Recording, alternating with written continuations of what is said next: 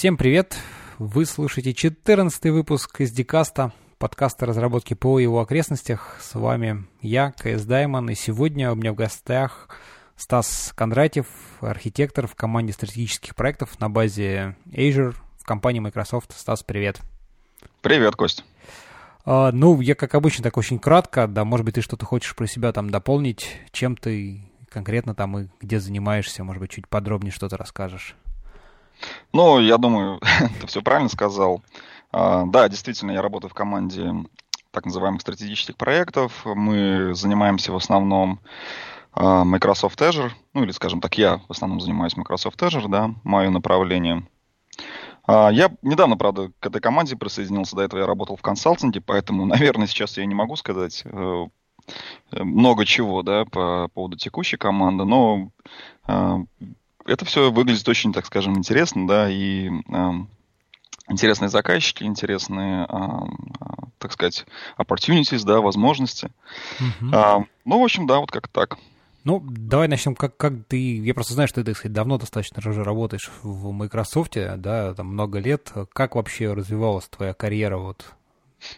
Да, я, да, в Microsoft я работаю уже, наверное, лет восемь, ну, в основном все это время я работал в консалтинге, да, то есть потому что в первую очередь мне все-таки были интересны э, заказчики, да, и работа с заказчиками. И я технический человек, то есть э, им непосредственно реализация, а, программированию, то есть такой hardcoding. Это Слушай, тоже. А ты, ты, ты когда с заказчиком работал, разве уже программировал просто? Я помню, до этого, да, ты там что-то программировал, а вот потом как-то заказчиком что там программировать? Там, наверное, скорее всего, больше что-то там поговорить, доказать, рассказать, построить архитектуру, нежели там э, код-то писать. Нет, ну ну, как это, красивую сказку-то можно всем рассказать, да? А потом надо доказать, что эта сказка может стать былью. Вот, и здесь зачастую приходится самому руками это доказывать напрямую. Uh-huh. А, ну, нет, тогда еще, когда до Microsoft, я в основном программировал там на C, C++, да. Ну да, да, да. да. По я... Microsoft это только .NET, наверное. Ну, в основном .NET, точнее, не только, а в основном .NET. Понятно. Но немногие знают, но, в общем, давай скажем, что ты являешься э, ведущим архитектором на ну, был ведущим архитектором на проекте э, Сочи 2014 э, сайте, да, который также построен на базе Microsoft Azure. А, давай вот немножко поподробнее поговорим про это. Ну, начнем, наверное, издалека. В принципе, вот что такое Microsoft Azure, как, как она устроена, что там внутри. Вот интересно послушать как-то какие-то подробности, поскольку, я думаю, ты довольно-таки неплохо представляешь, что это. Да, конечно, только на всякий случай, потому что у нас, э, ну, у многих, может быть, разные представления о Сочи, да, давай уточним, что это был веб-сайт и мобильные приложения во время игр, то есть сам сайт Сочи 2014, он существовал, ну, как домен имеется в виду, да, uh-huh. он существовал, наверное, лет 6, я не знаю, но он претерпевал соответствующие изменения, да, то есть сначала была одна версия, потом другая, и потом вот самый финальный во время игр, то есть такая самая как ну, бы самая критическая, важная, да, самая высоконагруженная, да. Угу. Вот, все верно. Да, этот сайт э, был построен нами, консалтингом, на платформе Microsoft Azure. Microsoft Azure — это облачная платформа от компании Microsoft. Эм, как-то вот, наверное, и все. Но на самом деле, на самом деле, а, Microsoft Azure, ты знаешь, в последнее время он стал настолько уже таким большим, да, столько много сервисов появилось. То есть вначале, тогда, когда мы еще в Сочи начинали, это в основном были вычислительные возможности, так называемый компьютер, ну или виртуальная машина. То есть ты мог э, зайти на портал, да, поднять виртуальную машину, э, разместить в ней свое приложение, uh-huh. ну, веб- веб-приложение, например. И затем ты имел э, у тебя были все удобные инструменты для так называемого масштабирования, да, горизонтального этой виртуальной машины.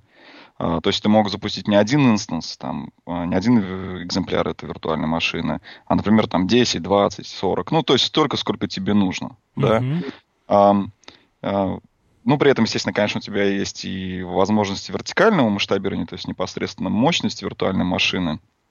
Когда еще мы Сочи делали, Тогда, по-моему, максимально ты мог получить 8 ядер и 16 э, гигабайт памяти или 12, я точно не помню. Сейчас э, уже гораздо более обширный спектр э, предлагаемых имиджев, да, виртуальных mm-hmm. машин.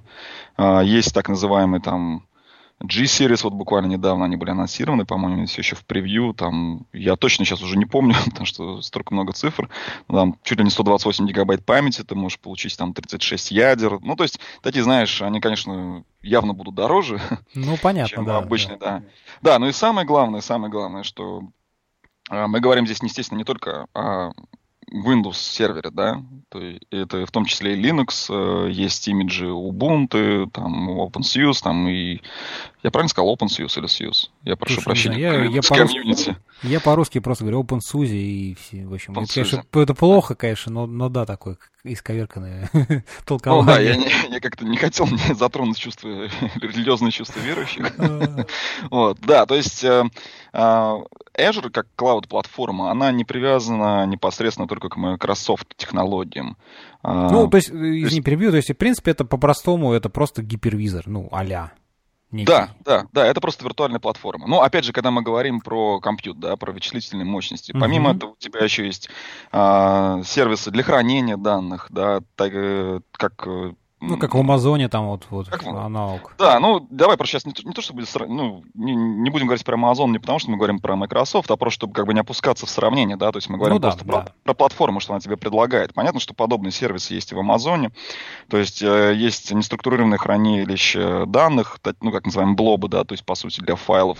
Э, есть, соответственно, NoSQL, да, э, хранение, хранилище данных, например, Table Storage, Uh-huh. Вот, э, вот недавно появился DocumentDB, позволяющий тебе сохранять неструктурированные данные в виде JSON и индексировать их, производить поиск. Эм, да, также есть, естественно, SQL, хранилище данных. Ну, на базе SQL Server, соответственно, да? На базе, да. Ну, да, смотри, тут причем это так интересно, да, то есть если мы говорим именно про так называемый managed сервис, он на базе SQL действительно называется SQL Azure. Вот, но э, у тебя есть также возможность поднять просто виртуальную машину с SQL сервером. То есть уже есть готовый имидж, да, но не только с SQL сервером, но и с Oracle. Mm-hmm. И также с MySQL, да, который тоже сейчас уже принадлежит Oracle. Вот. То есть, опять же, платформа, как, она одна, а продукты, которые ты на ней а, можешь запускать, там, технологии, они совершенно, ну, достаточно обширные. Вот. И если, ну, опять же, если даже, например, нет готового имиджа, ты всегда можешь создать его. То есть ты можешь поднять Linux-машину, например, да, или там Windows-машину, установить на нее непосредственно там софт, который тебе нужен, и сделать, сохранить ее в виде имиджа там в своей коллекции, и потом ну, создавать уже сколько тебе машин. нужно. Да, угу. да, все, все верно. Угу. Понятно. Ну, давай теперь перейдем, собственно, к сайту, да, Сочи, собственно, как, на каких технологиях и он был построен, какие там архитектура проекта, как все это устроено, вот расскажи поподробнее. Давай, да. Ну, только единственное, что, знаешь, перед тем, как мы к этому перейдем, я все думаю, мы как-то с тобой очень сильно делали акцент вот именно на, э, на виртуальные машины, да, и там чуть я про хранилище сказал. Ну, чтобы так вот совсем уж э, кратко, да, понятно, что есть также и Big Data решения, да, то есть, например, Hadoop. А, именно Hadoop, реализация Hadoop именно на Java, да, там на Java, точнее, извиняюсь. А, также есть в виде как сервисы в Azure.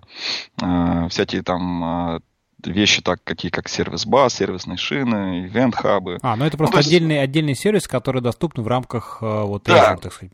Да, да, то есть там, там, знаешь, сейчас вот их настолько много, да, что ну, я даже, может, все мы там не перечислим. Но, по сути, это действительно платформа, которая позволяет тебе строить различные сложности приложения, да, uh-huh. а, и системы. А, обратно к Сочи. Да, Сочи был, соответственно, сделан а, реализован э, с точки зрения веб-стека полностью на Microsoft технологиях. Это был и IIS 8, э, Windows Server, соответственно, 2013, ASP.NET MVC. Я уже, знаешь, тоже вот версию там точно не помню, по-моему, четвертая тогда еще была, да, mm-hmm. если я уже могу запутать, заспутать. Соответственно, на бэкэнде мы использовали неструктурированное хранилище данных, то есть это, в частности, это был Table Storage, то есть это был NoSQL хранилище данных, извиняюсь, не, не, не структурированное, а NoSQL хранилище данных, да, такое простое key value. Uh-huh. А, естественно, была контент-менеджмент система, которую мы разработали сами непосредственно под требования заказчика. И которая позволяла нам достичь э, самого главного нашего требования, это распределение контента по нескольким регионам, нескольким дата-центрам Azure. То есть сайт Сочи, он был размещен а, в американских дата-центрах, в европейских дата-центрах Azure и в азиатских. То есть, таким образом, мы, во-первых, контент ну, CDN, размещали. Так сказать. Угу. CDN, да, CDN был, кстати, про CDN тоже мы отдельно поговорим, потому что это такой очень интересный момент. И, ну, опять же, те, кто там в Сочи углублялся, эм, знают, что там, э, на, когда ты ну, резолвил имя Сочи 2014 во время игр, он как бы непосредственно резолвился там в Акамай, да. И многие думают, что вот мы, соответственно, использовали CDN Акамай. То есть здесь как бы, ну, раз уж мы про это говорим, здесь такой есть тонкий нюанс, да. Угу использовали Akamai для статических э, данных, таких как картинки, там, скрипты и так далее. Ну, просто их размещать на веб-сервере, это, ты сам понимаешь, это бессмысленно, да. То есть, ну, ну, уже есть готовые, да, более да, решения, продуманные просто, и смысл. Все верно, да, ты их просто размещаешь, соответственно, в CDN. А, а, а с точки зрения фронта, то есть непосредственно э, динамического контента, Акама использовался не как CDN, то есть он не кэшировал вообще ни один запрос. То есть вот как бы запросы, которые шли через сеть Акама, mm-hmm. они прям приходили к нам на фронты. Мы просто использовали э, защиту от DDoS-атак в Акамае. Потому что Akamai, соответственно, обладает э, хорошими инструментами, позволяющими тебе там практически в реальном времени, практически в реальном времени видеть, э, скажем так, ну, паттерны трафика к твоему веб-сайту. Uh-huh. Да, и, соответственно, есть какие-то атаки, нет каких-то атак. Ну, и ты можешь там реагировать, например, блокировать IP-адреса, с которых производится атака. Uh-huh. То есть, в принципе, вот. запрос шоу там в Акамай, но он прозрачно просто приходил на ваши фронты, соответственно. Да, да. Ну, то есть Акамай это, это не просто CDN. Акамай это такая интернет-компания, да, у которой огромная сеть по всему миру. Это CDN там наверное, первого поколения или какого сейчас считается, то есть, то есть со множеством узлов а, по всему миру. Ну, да бог с ним, ладно, мы сейчас не про Камай говорим. Ну да. Если, конечно, мы можем отдельный посткаст про это. Хорошо, давай, ладно, вернемся, вернемся к сайту. Эм, да, к сайту. Соответственно, э, это было ASP.NET MVC. Мы где-то весь проект длился, наверное, около полутора лет я имею в виду непосредственно уже такая, знаешь, э, планирование, разработка, да. Угу. Достаточно большая команда была. А сколько, а, сколько в, общем, в общем сложности команды? Вообще, вообще там команда была очень большая, потому что она состояла из, так, в том числе из, там, из э, веб-агентства, из э, там, знаешь, других компаний, которые помогали, например, с документацией и так далее, да, то есть, ну, наверное, вот я помню, как-то подсчитывал, максимум, наверное, было где-то человек около 100 в какой-то момент времени, да. Угу. Но а что... вот именно вот кто технических, как бы, кто да, разработкой кто занимался? непосредственно разработкой занимался и тестированием, наверное, ну не наверное, в смысле, а в среднем человек 20 было. Uh-huh. То есть вот наша команда. Вот, из них, соответственно, грубо там 12 разработчиков, да, и 8 тестировщиков. А, то есть команда достаточно большая. Ну, может быть, кому-то это не покажется большой командой, но, с другой стороны, мы не стремились, знаешь, раздуть команду, просто чтобы было много людей, потому что, сам понимаешь, управление при этом, естественно, страдает. Ну, да, конечно, конечно. Мы использовали, кстати, скрам подход. И у нас было действительно каждое вот утро мы собирались... Скрамборд, то есть митинги, скрам-митинги, да? Борда у нас не было, да, но были скрам-митинги постоянные, то есть мы постоянно синхронизировались, э, что мы сделали там за предыдущий день, что мы собираемся делать сегодня и так далее. Но мы, мы вот у себя, кстати говоря, тоже в нескольких э, командах, которые там по разным проектам, да, мои ребята тоже, в общем, каждый день собираются, что сделано вчера, что сегодня. В принципе, мне кажется, это полезный такой вот, как-то по отношению к классическому waterflow, waterflow как waterfall, как ты считаешь, в принципе, есть какая-то в этом плюса в скраме? Ну, ты знаешь, я считаю, да, что это абсолютно... Я бы сказал, что это одни сплошные плюсы, потому что мир-то изменился, да, наверное, Waterflow или Waterfall как-то. Waterfall, да, я тоже, вижу, запутался. А, наверное, он имел смысл при разработке вот э, таких enterprise приложений, знаешь, внутрикорпоративных. Ну, спокойных, заранее там спланированных, вот так вот все, да? И знаешь, и мир тогда был, мне кажется, чуть медленнее, да, а сейчас уже мир более динамичный, и особенно для, для каких-то стартапов, в которых есть всего лишь идея, да, и им нужно быстро сделать какой-то ну, продукт, э, его на рынок вывести и посмотреть вообще, как на него люди реагируют, и, соответственно, изменить, изменить, изменять этот продукт под их потребности, конечно, Scrum однозначно здесь помогает. Но видишь, и даже в нашем случае, почему это помогало, потому что понятно, что до этого никто не делал Олимпийских игр в России, во всяком случае, да, и опять же, они проходят каждые два года, ну, если мы смотрим на зимние и летние. Mm-hmm естественно, меняются требования, люди сами, то есть интернет развивается, да, а, заказчик еще сам даже не знает, что он хочет, то есть требования постоянно менялись. И я сейчас это говорю не, как бы не с какой-то негативной там коннотацией. Да, не, я к тому, что суровая реальность, что называется, да. Да, что, что это, вот это быстро было реальность. приспосабливаться к изменениям требований, ну, понятно, Конечно. да. Конечно, мы могли два года назад, например, сказать заказчику, вот сейчас вот эти требования мы зафиксировали, через два года вот мы вам сделаем веб-сайт. Ну, ты сам понимаешь, что такое два года, да? За, За два года, года тут э, веб-технологии может... меняются просто кардинально, конечно, да, это невозможно, конечно. согласен. И вот, кстати, знаешь, одно из интересных вещей по поводу веб-технологий, да, возвращаясь на технический, так скажем, трек. Угу. Мы использовали Knockout.js. Knockout.js — это э, технология, позволяющая тебе такой сделать э, one-page web app, да? Ну, а, SPA, что называется, Single Page Application. Single Page Application, все верно. А, да, не one page, правильно. Так вот, а результаты все на нашем сайте — они отображались на странице динамически, то есть тебе не надо было, естественно, делать рефреш, а просто ты открывал страницу, и прямо при тебе они обновлялись. Вот мы использовали Knockout.js. Ну, то есть для тех, кто, например, не знает, что такое Knockout.js, ну, например, знает, что такое Angular.js, можно провести параллель с Angular.js. То есть просто а, другая реализация, подход. Ну да, да, да, да, да, конечно. Кстати, я так понимаю, вот э, нокаут, он как раз-таки очень э, популярен где-то вот в контексте ASP.NET, да, то есть как-то он сильно интегрирован, потому что я не, уже не первый раз слышу о том, что нокаут используется именно в связке вот с ASP.NET э, приложением, то есть как-то там какой-нибудь там Backbone, ну, я ни разу не слышу, чтобы его где-то в ASP.NET использовали. То же самое там Angular, но Angular, ладно, он, это Google, он везде, поэтому куда ни плюнь. Вот. Ты знаешь, я бы так не сказал. Я даже, честно говоря, не знаю, почему, ну, почему так, если действительно это так. Когда мы, соответственно, используем Knockout.js, никакой от нас серверной заработки для, с точки зрения SPNet специфично не требовалось. По сути, это же просто REST-сервис. Ну, да, я понимаю, да, Knockout это чисто фронт, а дальше Knockout это часто JavaScript, да, который бандит э, к там, HTML-тегам данные. Поэтому не могу как тебе сказать. Вот, не знаю почему. Ну, может быть, это вот э, популярно среди ASP.NET разработчиков. Ну да, быть. да, наверное, наверное. Ладно, ну что, продолжаем. Вот, значит, нокаут, окей, динамически все это обновлялось у вас, да? Что там еще было интересного под капотом? Под капотом самое интересное, что, в принципе, знаешь, с самого начала мы, естественно, не знали, а, какая будет нагрузка, а, сколько нам нужно будет виртуальных машин, ну, вообще, то есть все это было как-то непонятно, да. Но понятно, что мы должны были уметь скелиться, то есть горизонтально максимально, насколько, настолько, насколько это возможно. Uh-huh. И вот как-то с самого начала мы приняли самый такой интересный, такой интересный подход, что что такое самый, вот как, как думаешь, э, какая архитектура самая масштабируемая с точки зрения, вот, например, когда у тебя несколько э, машин на веб-фронте?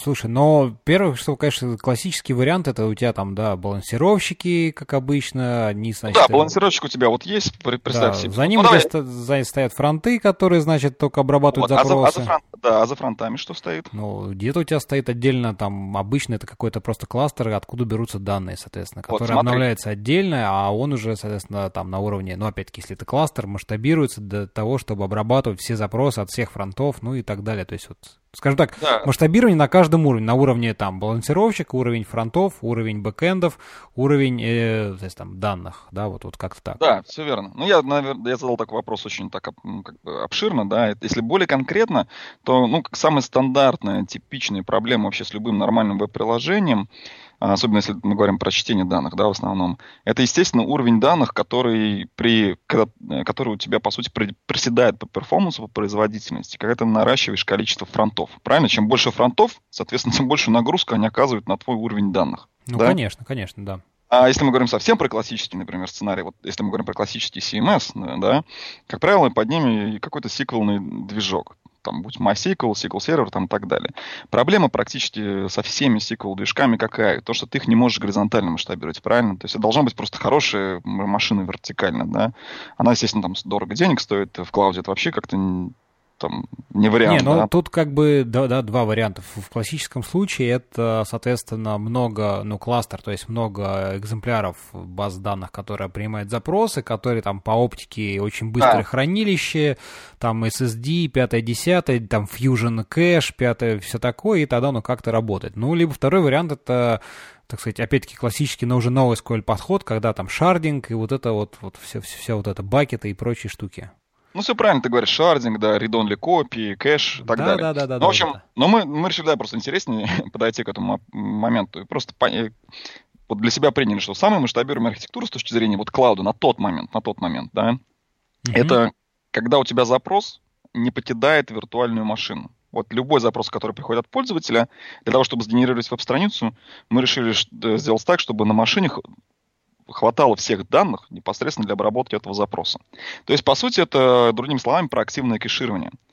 То есть, когда данные, а, например, с точки зрения CMS, да, вводились контент-редактором, ну, например, mm-hmm. публиковалась новость новая, да, mm-hmm. а, она постепенно, во-первых, она сохранялась в базе данных SQL, который фронтенд вообще никогда не обращался. Дальше эти данные а, публиковались уже в NoSQL хранилище, распространялись а, по всем дата-центрам, mm-hmm. да, по всем region measure.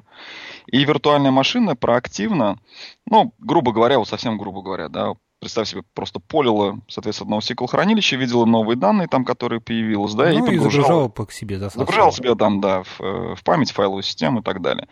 Вот, и, соответственно, когда а, пользователь э, производит запрос, мы эти данные брали с машины. Тут, естественно, возникло очень много таких интересных вещей, как, э, например, предположим, а что, если одна машина уже, значит, обновилась, а другая еще нет? Ну, то есть, условно говоря, то есть один пользователь уже может эту новость видеть, а другой еще не может новость видеть. Uh-huh. А более того, там данные были все, знаешь, очень связаны между собой. Например, новость, она была не просто текст новости, а она еще была связана, например, со спортсменами, со спортивными дисциплинами. Ну, Ты... связи какие-то с другими сущностями, опять да, там да. картинки, видео там да. и так далее, еще какой-то контент. И что, и что, если эта новость пришла, например, да, а этот спортсмен еще обновленный не пришел, например, или там спортивная дисциплина обновленная еще не пришла, то есть, и что тогда произойдет? Ты кликнешь на эту ссылку и получишь, например, 500 ошибку, потому что у нас это где-нибудь внутри кода, это null reference exception какой-нибудь, mm, да? Так. Ну, ну, то есть вот это все очень интересно, оно кажется, знаешь, значит, поначалу просто, а потом ты понимаешь, что ты должен изменить вообще подход к реализации своей системы. И у нас он заключался в следующем. А, во-первых, система, так как она распределенная, она так называемая eventual, eventually consistent. Ну да, а, конечно. Это очень такая интересная тема по eventual consistency. Вернер Водилс, вот сетью Амазона, очень так любит об этом говорить, у него блог есть, там он замечательно, кстати, описывает вообще, что такое eventually consistent система. Ну и все клауд-системы, да, все клауд платформы, они все eventually consistent. Ну да. Ну и, соответственно, наше приложение, которое было на клауд-платформе распределенное, оно тоже было eventually consistent. То есть постепенно мы достигали э, э, интегрированности данных, да. А, но далее, значит, соответственно, мы такие всякие сделали интересные вещи, как, например, мы одновременно практически обновляли машины, завязываясь, например, на как сказать, на global clock, да, я просто на, думаю, как на русском правильно это сказать, ну, глобальные часы, да, чтобы вот таких интересных сюрпризов не возникало. А если, например, соответственно, какие-то данные связанные, ну да, и вот приходит запрос, если они еще, еще не пришли, то как да. вы это обрабатываете? А мы, мы, мы просто игнорировали, мы, соответственно, например, тебе не показали бы этого атлета, например. То есть у нас внутри на уровне вот нашего там кода, да, мы когда генерировали веб-страницу, мы как бы делали такую простую очень валидацию, условно говоря, данных. И понимали, что если данные... Ну, то есть, условно говоря, у нас был, например, в новости айдишник этого атлета, да, а нам, ну, естественно, на странице же не айдишник показываем, а имя, фамилию. Ну, понятно, а если, да. Ну, и... мы, в заднем, так сказать, на заднем плане спокойно в фоне там слазили, убедились, что да, он есть, значит, его можно сделать ссылкой. Или там, условно говоря, нет, его нет, поэтому вы просто написали его фамилию, имя, но она там без, неактивна, скажем так. Ну да, тут могло быть несколько подходов, там написать фамилию, имя без, и не сделать ее ссылкой, но мы просто не показывали. То есть, ну, а, я ну, к тому, что, да, идея да. такая. Угу. А когда наш бы кэш бы обновился, соответственно, ты нажал бы F5, то ты увидел бы, а, что, например, раз, и в этой новости появилась ссылка. Вот, это такой интересный очень так, аспект. А, причем ты должен понимать, что заказчик нам тоже какое-то там требование поставил, что вот обновление контента во всех регионах должно быть не больше, там, чем 10 минут там, или что-то такое. Я сейчас точно не помню, но, естественно, мы в эти все сроки уложились. А, с лайв-результатами, с живыми результатами было чуть-чуть посложнее, потому что все-таки там, ты понимаешь, это проактивный очень контент, и у нас, например, были вот примеры с бобслеем, а, кстати, наш выиграли бобслей, помнишь? Ну, там да, да, да, да, конечно. Да, это... Э, там инфографика была такая вот на странице, да, сейчас уже, к сожалению, веб-сайта нет, мы не можем видеть. А, там была инфографика такая в виде нарисованной трассы, и когда Боб, Боб проходил определенные засечки, да, угу. маркер по этой трассе, ты видел обновление, с каким результатом они едут. Боб Слей, я сейчас точно не помню, но, например, грубо он едет там минуту, да, и преодолевает вот эти вот э, засечки, например, каждые 20 секунд. Ну да, То есть... там скорость там за сотню несет. Скорость конечно. там большая, да. Или, например, санки. Вот санки еще даже были быстрее. То есть нам нужно было обновлять э, данные. Очень-очень быстро, да. Очень быстро, потому что мы все-таки хотели быть впереди телевидения. И мы были, кстати, впереди телевидения, э, ну и впереди многих там других э, сервисов.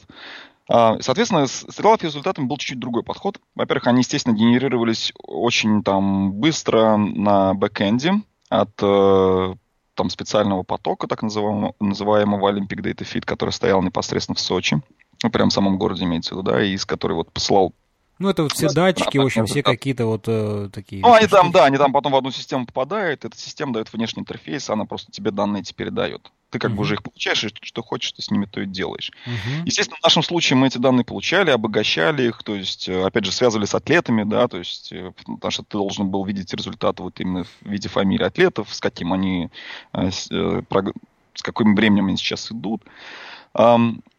И в итоге вот модель, она здесь отличалась. Она была такая вот, скажем, не просто проактивное кэширование, а как бы от, э, передача данных, да, эффективно на фронты, то есть мы их пушили, да, то есть не pull делали, а по сути push делали данных. И использовали распределенный кэш, Azure кэш. Это ну, аналогия с Redis кэшом, да, сейчас Redis кэш тоже есть в Azure, и если бы на тот момент был бы Redis кэш, возможно, мы бы и Redis кэш использовали. Uh-huh. Соответственно, все результаты были там. И виртуальная машина, естественно, делала к нему обращение, к этому Redis кэшу. Ну, то есть не имело смысла хранить эти данные на виртуальной машине, вот как я сказал по модели новости. Потому что ну, тогда бы мы начали отставать во времени. Mm-hmm. То есть мы хотели эти результаты быстро отдать. Но опять же, то есть вот интересный момент, такую, знаешь, простую оптимизацию, например, э, мы выяснили. А, вот если, например, э, самый там, такой плохой сценарий, скажем, у тебя большая нагрузка, и все вот идут, например, на одну дисциплину, и все они, значит, постоянно вот их веб-страницы обновляются. Тогда у тебя кэш тоже начинает становиться слабым местом. Да, конечно, это не SQL хранилище данных, да, это в памяти там, понятно, все данные хранятся, но у тебя нетворкинг становится так или иначе, ну, не хочу сказать слабым местом, но определенно он уже начинает забиваться, правильно? Потому что по нему, соответственно... Ну, по них по одному ключу в одно и то же место, да, конечно. Угу. Да, да. Поэтому опять же, простая очень вещь. Ты всегда можешь, получив данные, например, из этого кэша, закэшировать их уже на локальном, в локальной памяти, да, ну, хотя бы на секунду. Потому что ну, секунда это все-таки уже там это вроде как бы мало, да, но этого достаточно для того, чтобы разгрузить. серьезно, да, разгрузить э, нетворкинг. И вот это мы увидели во время нагрузочного тестирования. Это было действительно, знаешь, это было очень интересно. Когда вот видишь эту картинку, то есть ты видишь, как у тебя вот congestion, да, нетворкинга э, определенный, вот, и видишь, что у тебя кэш, он, соответственно, ну, он справляется, понятно, ты его тоже там можешь вертикально масштабировать, ну, ты видишь, что он так под нагрузкой находится, и ты вот ставишь вот эту, например, секунду на фронтах, да, секунду uh-huh. кэш, там минимальный. И просто просто видишь сразу спад резкий. Да, это видишь просто сразу резкий спад. Ты вот, знаешь, это очень такой интересный момент. Вот, поэтому кэширование, кэширование, еще раз кэширование. То есть, пускай даже на секунду, но это, это действительно разгружает потрясающе просто твою систему. Понятно, хорошо. А, ну, а балансировка, соответственно, у вас, ну, просто был балансировщик какой-то железный или что? Или какое-то тоже ваше решение использовалось?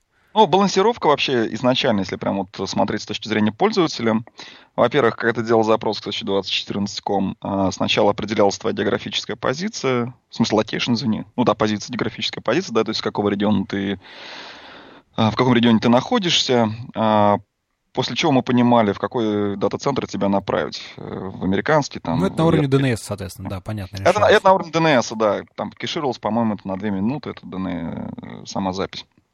Вот, соответственно, ты получал IP-адрес, а, и дальше уже использовался Azure балансировщик нагрузки. Это, Azure балансировщик нагрузки Azure — это, так скажем, транспарентный для тебя сервис. То есть, по сути, он а, работает просто по простому такому раунд-робин механизму. Да? То есть, вот пришла, а, пришел запрос, и он его направляет на одну из здоровых виртуальных машин. Естественно, он отслеживает, какая машина там здоровая, да, какая не, mm-hmm. ну, какая-то там э, находится в, не, в, не в готовом состоянии, он на нее, естественно, запросы не отправляет.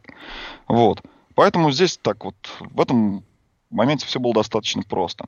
Единственное, что мы заметили а, после первого дня Олимпийских игр, начала Олимпийских игр, мы увидели определенный как бы шаблон нагрузки вообще на весь сайт. То есть сколько вот людей в Америке, да, какая нагрузка в Америке, какая нагрузка в Европе и в Азии. Ну, естественно, я думаю, всем будет более-менее очевидно, что в Америке шаблон был, отличался от европейского, потому что, во-первых, естественно, и временный, временный пояс, временный, временной пояс в Америке совершенно другой. То есть зачастую, когда у нас начинались там соревнования с утра, там в Америке все спали, и никто, ну, естественно, да, да, да, да. Ходил, да, ну, либо те, кто бессонницей страдал. Вот. Соответственно, как бы, естественно, европейские дата-центры были самые нагруженные, потому что эти Россия, Европа рядом, да, вот, поэтому мы сделали некий такой, знаешь, fine-tuning, скажем так, а, после первого дня, и, например, сделали чуть меньше ресурсов в Америке, да, чуть меньше там в Азии, чуть больше в Европе. Ну, то есть, знаешь... Ну, чуть-чуть перераспределили просто мощности. Мощности, да, потому что, опять же, ну, не имело смысла хранить, держать там большое количество машин, например, в той же самой там Америке, да, зачем? Если, в принципе, нагрузка там явно меньше.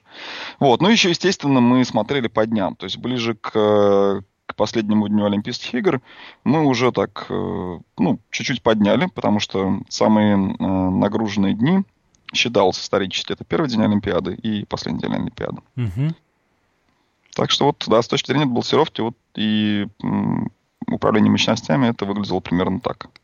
Хорошо, а как, как вот, давай значит, на тему отказа устойчивости поговорим. То есть ведь вполне же возможно, ну, в принципе, какие вы там, как с этой точки зрения была построена архитектура, и вот опять-таки там как э, конечный пример, ведь вполне возможна ситуация, когда пользователь там зашел на сайт, да, он, значит, там подцепился, был отправлен на конкретный там инстанс виртуальной машины, да, где, значит, он там откуда там полил эти лайф-результаты, да, но в какой-то момент фигак там эта машина, допустим, с ней что-то случилось, там, не знаю, сетевой сбой, сама она накрылась, было ли какое-то вот это отслеживание, как-то перераспределение запросов, перенаправление там на другие, ну вот как, как это все было устроено?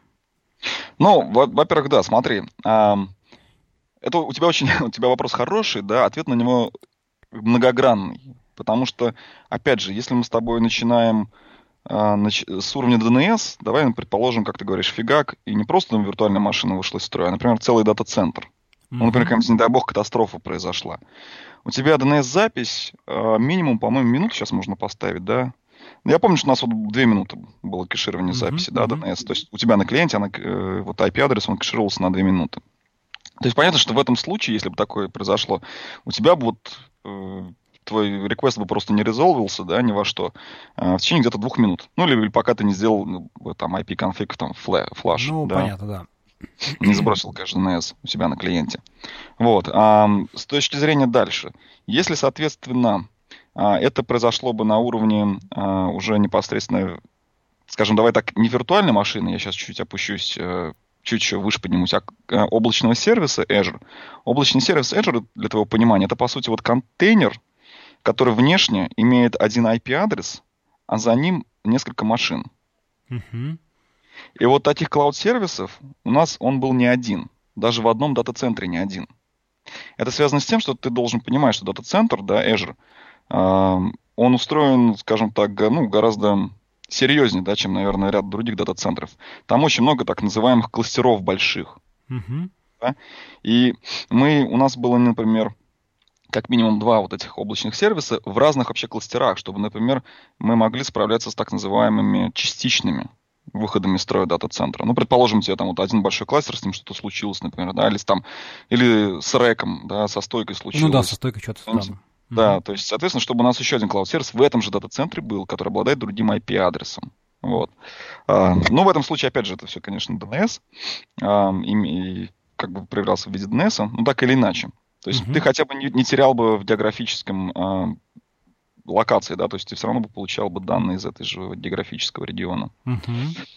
Если бы что-то произошло с машиной, здесь опять же вопрос, смотри, если просто сама машина падает, например, ну, трек опять же упал, да, вся машина исчезла, то балансировщик нагрузки Azure, он просто уже не, не направляет на эту машину запрос. Угу. Это, ну да, да, здесь, здесь более-менее как раз понятно, да, тоже. Здесь что... все понятно, да. Если это, например, у нас, например, какая-то ошибка, скажем, и у нас упал процесс, то вот здесь это тоже интересный момент. Ты можешь настроить балансировщик нагрузки таким образом, и мы, в принципе, это, естественно, сделали, что если виртуальная машина тебе отвечает, например, там, на твой пробинг, как называемый, не 200, а, например, там 500, ну вот, если у тебя процесс упал, например, mm-hmm. да, и... Ну да, 500 сложительного эррора. Ага. Да, то тоже load balance, э, балансировщик нагрузки Azure перестанет направлять запросы на эту виртуальную машину. Потому что, ну, поня... как бы считая, что приложение на ней находится а, ну, не находится в рабочем состоянии. Угу. Вот. Но я тебе так скажу, возвращаясь к, а, к нашему самому началу разговора, мы достаточно много сил вложили в тестирование и чтобы убедиться, убедились в том, что вот ни один exception, да, вот именно исключение с точки зрения кода, не остается необработанным. Ну, чтобы вот таких моментов просто не происходило. Потому что, ну, ты представь, какой бы это был уровень... Эм, на английском слово хочется сказать embarrassment, да, то есть как бы было бы стыдно, да, если ты заходишь на официальный сайт, ну, пускай даже не на главной странице, у тебя возникает ошибка 500. Ну да, конечно. Это, поэтому мы просто вложили очень много сил вот именно в проработку IMP, фреймворка нашего, чтобы вот таких, э, такие моменты чтобы их просто не допустить. Пускай даже если бы у нас упал бы бэкэнд, например, и не обновлялись бы результаты uh-huh. на фронтенде. Да, это, конечно, тоже неприятный момент. Но хотя бы люди могут зайти на сайт, и хотя бы он им что-то отдает, понимаешь? Ну, есть, скажем, да, он, не, некоторые, некоторые бы даже просто не заподозрили, на самом деле. То есть, ну, как минимум, какой-то рабочий хоть что-то ты получил, увидел, а не то, что просто там error. Да, да, вот это было. Ну, еще, еще естественно, мы построили э, достаточно хорошую систему мониторинга и ну, логирования. Это, это, кстати говоря, вот следующий вопрос, собственно, да, как да. вы все это, зачем, как вы, точнее, какими инструментами вы за всем этим следили, да, потому что оперативная э, информация о том, что если вдруг что-то где-то упало, чтобы можно было оперативно вмешаться и починить, я думаю, это тоже очень немаловажно в данном случае. Да, конечно, это была одна из самых критических вообще систем. А, естественно, проблема какая, то что ну, мало хороших систем мониторинга, вот именно таких, знаешь, э, из коробки, которые ты можешь поставить в несколько дата-центров, да, и иметь какой-то единый дашборд. То есть, как, ну, это надо смотреть, они все так или иначе, э, ты должен кастомизировать под свои требования. Естественно, мы пошли, так сказать, нашим путем. А, мы построили а, свою систему мониторинга на базе одного из таких тоже знаковых проектов э, до этого, до Сочи сделанных на Azure, это Pottermore. Ну, мы взяли оттуда идею а, и, соответственно, построили а, мониторинговую систему. То есть, в принципе, интересные моменты были какие в ней. Вот если бы, например, как раз произошла та же самая 500 ошибка, вот не дай бог где-то она выскочила, да, uh-huh. мы практически тут же бы это увидели на нашем дашборде. А мы сидели непосредственно в Адлере, в технологическом операционном центре. Uh-huh.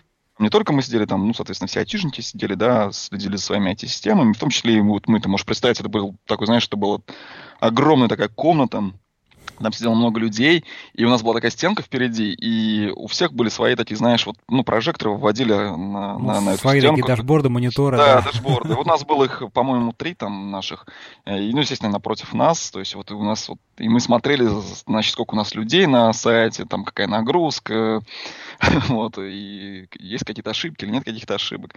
Вот, то есть мы за этим очень активно следили.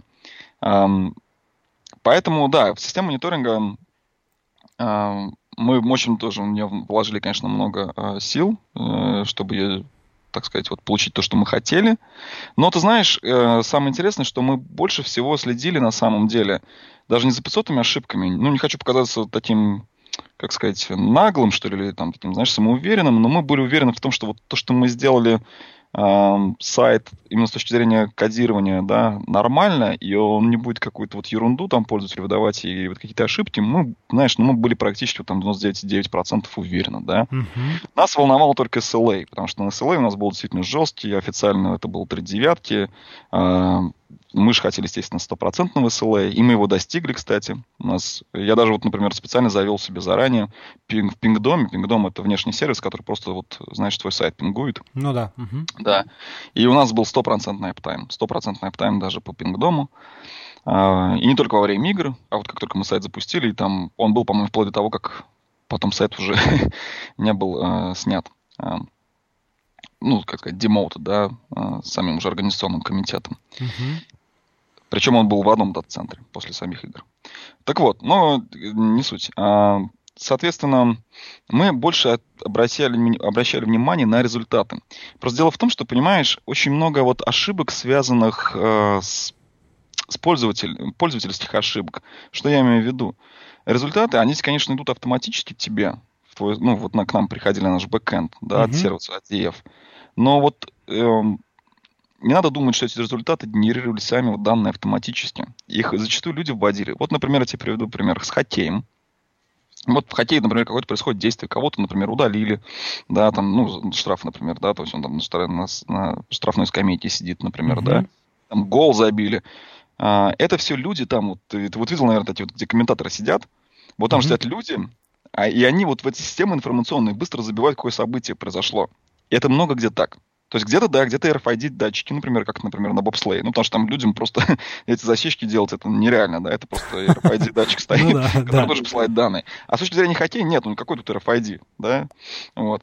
То есть, э, естественно, это просто человек сидит, и вот он эти данные э, забивает в систему. Естественно, он делает ошибки, он может ошибиться, кто забил гол, и потом, значит, исправить эту ошибку, понимаешь, эм, даже шайбу, извиняюсь, не гол, а шайбу, да, или, например, он скажет, э, или он, например, пишет, да, защитная шайба, а потом, значит, судья там, ну, все мы помним этот матч между Америкой и Россией, в котором там очень долго все спорили, что там не засудили шайбу, да?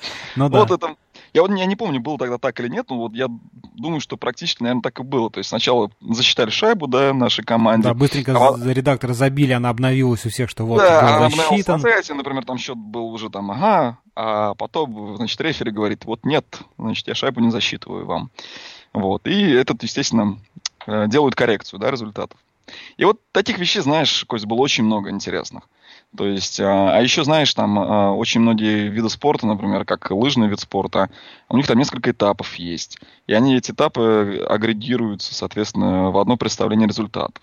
Ну, например, там сначала один забег, потом второй забег, третий и так далее. Mm-hmm. Иногда эти забеги отменяют в связи с погодными условиями. И такое было в Сочи. Вот я помню, что-то к концу игр, там как-то утром вот была то ли туманная погода, ну что-то такое. Ну, в общем, снег был не в очень хорошем состоянии, да, то есть такой мокроватый. И там просто один забег отменили. А когда его отменяют, просто, просто отменяют и все, говорят, ну его не будет. То есть он не будет учитываться в общем зачете. Значит, mm-hmm. идем ко второму забегу. И вот здесь такие многие вещи, знаешь, вылетали вот прям буквально на ходу, вот, на лету, да, то есть и, и что самое интересное, мы не могли всех таких э, ситуаций предвидеть заранее. Ну, Понимаешь? конечно, конечно, да. Потому что вот игры вот они происходят здесь и сейчас. И вот многие такие вещи вот они происходят вот конкретно сейчас. То есть поэтому мы очень большое внимание вот именно уделяли мониторингу э, нашей системы, которая обрабатывала результаты. Потому что мы понимали, что там вот поле для вероятности появления ошибок гораздо выше, чем где-то в другом месте. Ну, и вы, так сказать, просто как-то мониторили, вот, что, ну, человеческие ошибки, как вы, так сказать, понимали, что была допущена там какая-то ошибка, то есть как, как, как вы, вы сравнивали значение, которое было забито в систему, с значением, полученным из там каких-то других источников, или вот нас, ну, ну то есть я пока не что, очень понимаю, что вы связывали. Да, да. Ну, ты знаешь, здесь ты, ты, если говорить про техническое, да, что мы проверяли, вот, условно говоря, мы смотрели, а, прям в прямом, как это, в реальном времени мы смотрели э, сообщений, которые к нам приходили за DF, да, из системы вот результатов. Uh-huh. И мы прям что они у нас обрабатываются без исключений. То есть, что вот все данные там корректны с точки зрения непосредственно формата и процессинга, да, что мы их обработали и отправили непосредственно на веб-сайт.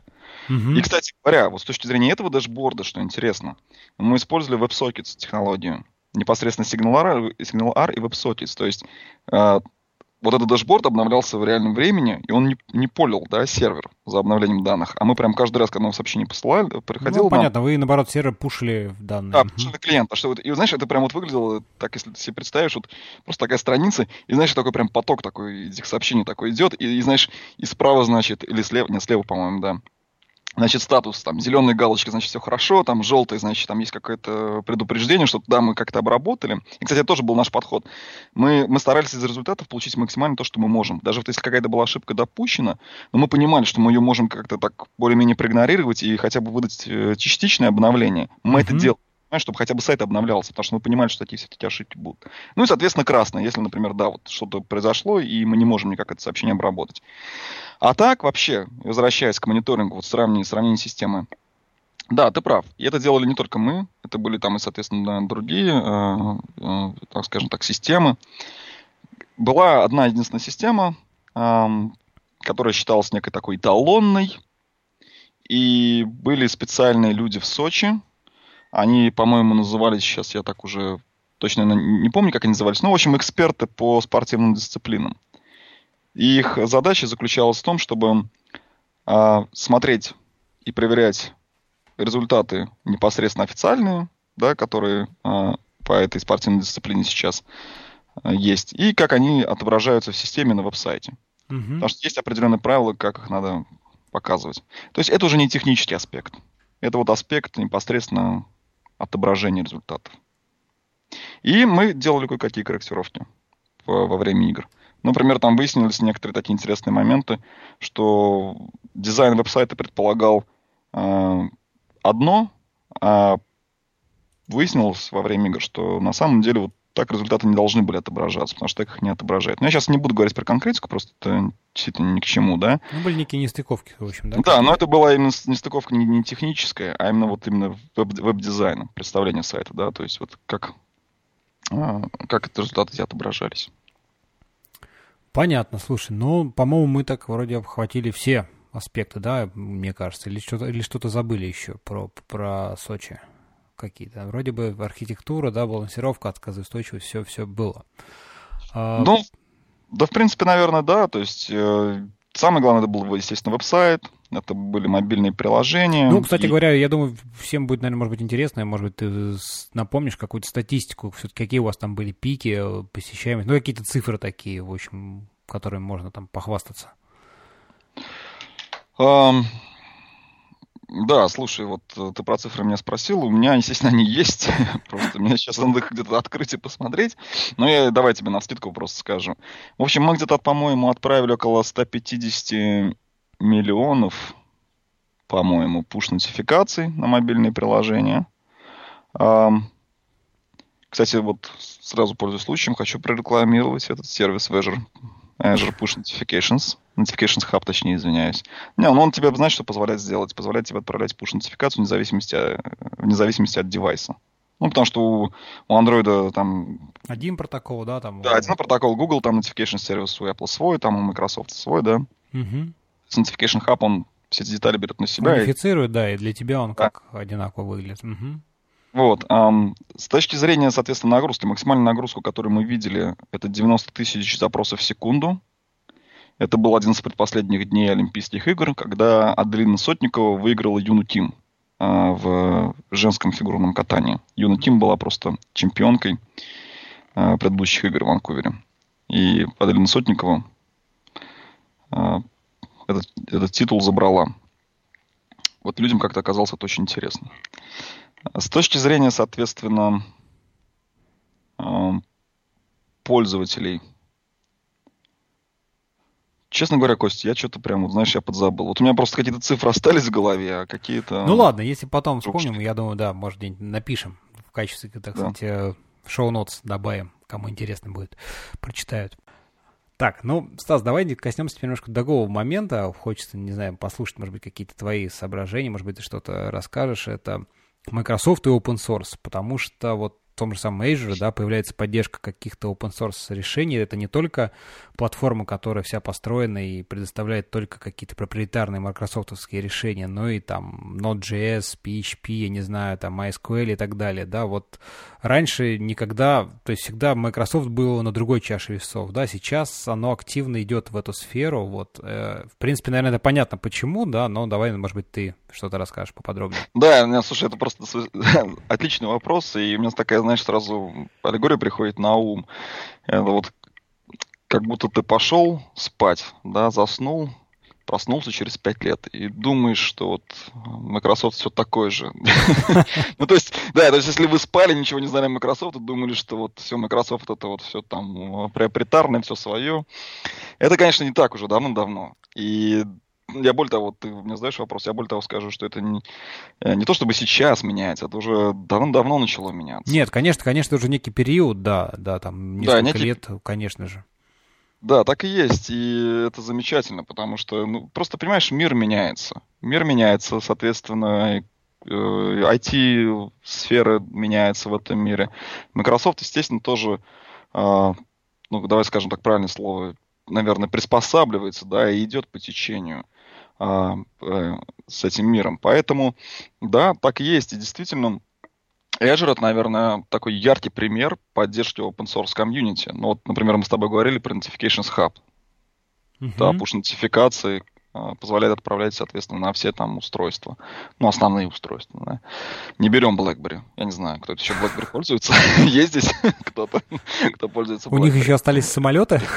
Да, у них еще остались самолеты. Слушай, кстати, я не знаю, может быть, BlackBerry даже Notification Hub сейчас и поддерживается. Но не суть.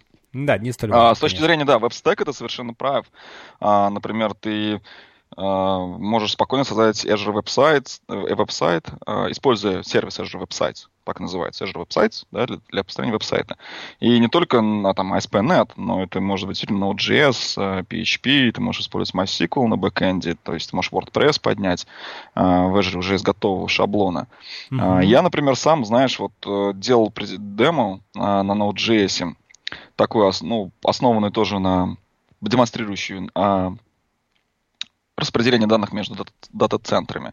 Я делал это на Node.js, потому что я делал это для DocumentDB, то есть я использовал DocumentDB на бэкэнде, uh-huh. а DocumentDB, как я говорил до этого, это хранилище, неструктурированное хранилище, точнее, извиняюсь, NoSQL хранилище JSON документов. Uh-huh. Естественно, как ты понимаешь, если ты работаешь активно с JSON, самый удобный язык программирования какой? JavaScript, да? На сервере это Node.js. Но ну, там на фронте я использовал Angular. И ты знаешь, я за, вот на своем личном примере, я столкнулся с, не то чтобы с какими-то проблемами там или, знаешь, такими какими-то моментами, шероховатостями. Угу. Нет, наоборот, я столкнулся просто с огромной кучей примеров, документации, да, как это сделать, как поднять вот свой сайт на Node.js э, в Azure, что я, я не знаю, то есть, понимаешь, это было настолько просто легко и естественно, просто берешь по сути, там, командную строку дита, да. Ну, во-первых, сначала создаешь же веб-сайт, понятно, доменными, там получаешь, ну, ну, да, да, да, да. Просто включаешь там локальный дит репозиторий, то есть, э, если у тебя, например, ты не используешь GitHub, ну, или просто хочешь сначала, как бы, э, сделать какой-то прототип, ты Azure Websites уже тебе дает э, репозиторий, да, там, как бы mm-hmm. находящийся непосредственно на Azure. И ты, соответственно, пушишь э, свои файлы, свою локальную компьютере прямо туда. Угу. Да, прям и потом оттуда уже они тебе доступны, соответственно, для поднимания там уже. Да, и там, и ты, не, по сути, ты просто вот, ну, если мы говорим про Node.js, да, это же, вот ты туда их сделал push, да, дит push туда, на веб-сайт, и все, и ты видишь сразу свои обновления на сайте. Mm-hmm, mm-hmm. То есть это безумно просто удобно. Вот. Поэтому да, то есть э, вот мир он уже становится такой. И, ну, это я действительно, это совершенно, как ты правильно говоришь, это совершенно правильно, это логично. То есть я не знаю даже, как может быть иначе. Нет, это тоже здорово, на самом деле, вот э, и со стороны, что и там развивает тот же самый там Internet Explorer, да, команда, что они сейчас вот э, там, что есть, Stack Overflow, если не ошибаюсь, да, заюзали для... Да, да, да а, для, так сказать, голосования. То есть ты как разработчик можешь прийти и сказать, ребята, вот эта фича очень нужна, действительно, если там тебя поддержит какое-то еще количество людей, коллег, то ребята просто, ну, команда уже Microsoft, да, очень оперативно это дело внедряет, и там Internet Explorer всякие 10 11 уже это не то же самое, что 6 там 7 и так далее. Ну, все правильно, Кость, здесь много, много аспектов open source, да, то есть твой вопрос, он достаточно обширен. Ну, и, например, если опять же мы говорим про, например, Office, Microsoft Office, ты, ты наверное, знаешь, что сейчас он доступен, э, ну, не сейчас, а уже давно доступен для iPad, да. Ну, да, да. Microsoft mm-hmm. разрабатывает для iOS. Это Office 365, вот это, да, вот как там так это ну, Office 365, это тебе нужен Вид аккаунт, чтобы угу. обмениваться приложениями, да, ой, извиняюсь, документами. А я говорю непосредственно про клиента, потому что угу. у тебя клиент на есть. Угу. А если ты коснешься, если ты возьмешь Azure, опять же, с точки зрения разработчика, вот я знаю, что ты любитель Мака, да? Ты сейчас, наверное, за Маком. Ну, да. Если ты зайдешь на uh, azure.com, и как разработчик, соответственно, ты захочешь получить инструменты для разработки под Azure, ты получишь все, что тебе нужно для macOS. Я правильно сказал? Для macOS? Для Mac? Ну, как-то так, да-да-да. Ну, в смысле, что на Objective-C, да, SDK тоже, так сказать, есть готовый. Ну, про Objective-C это, кстати, хороший вопрос, но ты туда можешь зайти, там, посмотреть. Я просто, честно, не интересовался. Но самое главное, что у тебя все инструменты, непосредственно командная там строка, да, для автоматизации многих там задач под Azure, они все есть. Ну, предположим, если ты вот на Node.js тот же самый сайт разрабатываешь, да, ты это можешь делать, делать с Mac там запросто. Но про Objective-C я просто ты мне такой вопрос задал, я, честно говоря, не знаю, я предполагаю, что ты хочешь на Objective-C сделать веб-сайт, наверное, это это ну, как-то да, это странно. странно, наверное. вот. Скорее, это только клиент, наверное, хочешь Ну да, именно что с клиента, что какой-то же там SDK для взаимодействия с сервисами какими-то azure я имею, имел в виду. Ну, я думаю, знаешь, я просто сейчас вот прям точно не могу сказать про Objective-C, но я думаю, на GitHub точно мы что-нибудь найдем. Ну, понятно. Ладно, ну что ж, я думаю, такой позитивной ноте, да, предлагаю закончить наш э, очень интересный такой диалог с тобой. Вот, спасибо, что нашел время. мы, мы давно собирались. Да, да, очень давно. На то были объективные причины. Не, на самом деле, спасибо, да, Кость, что позвал. Было очень занимательно, интересно. Вот. Э, ну что ж, спасибо, что были с нами, и до новых встреч. Пока-пока.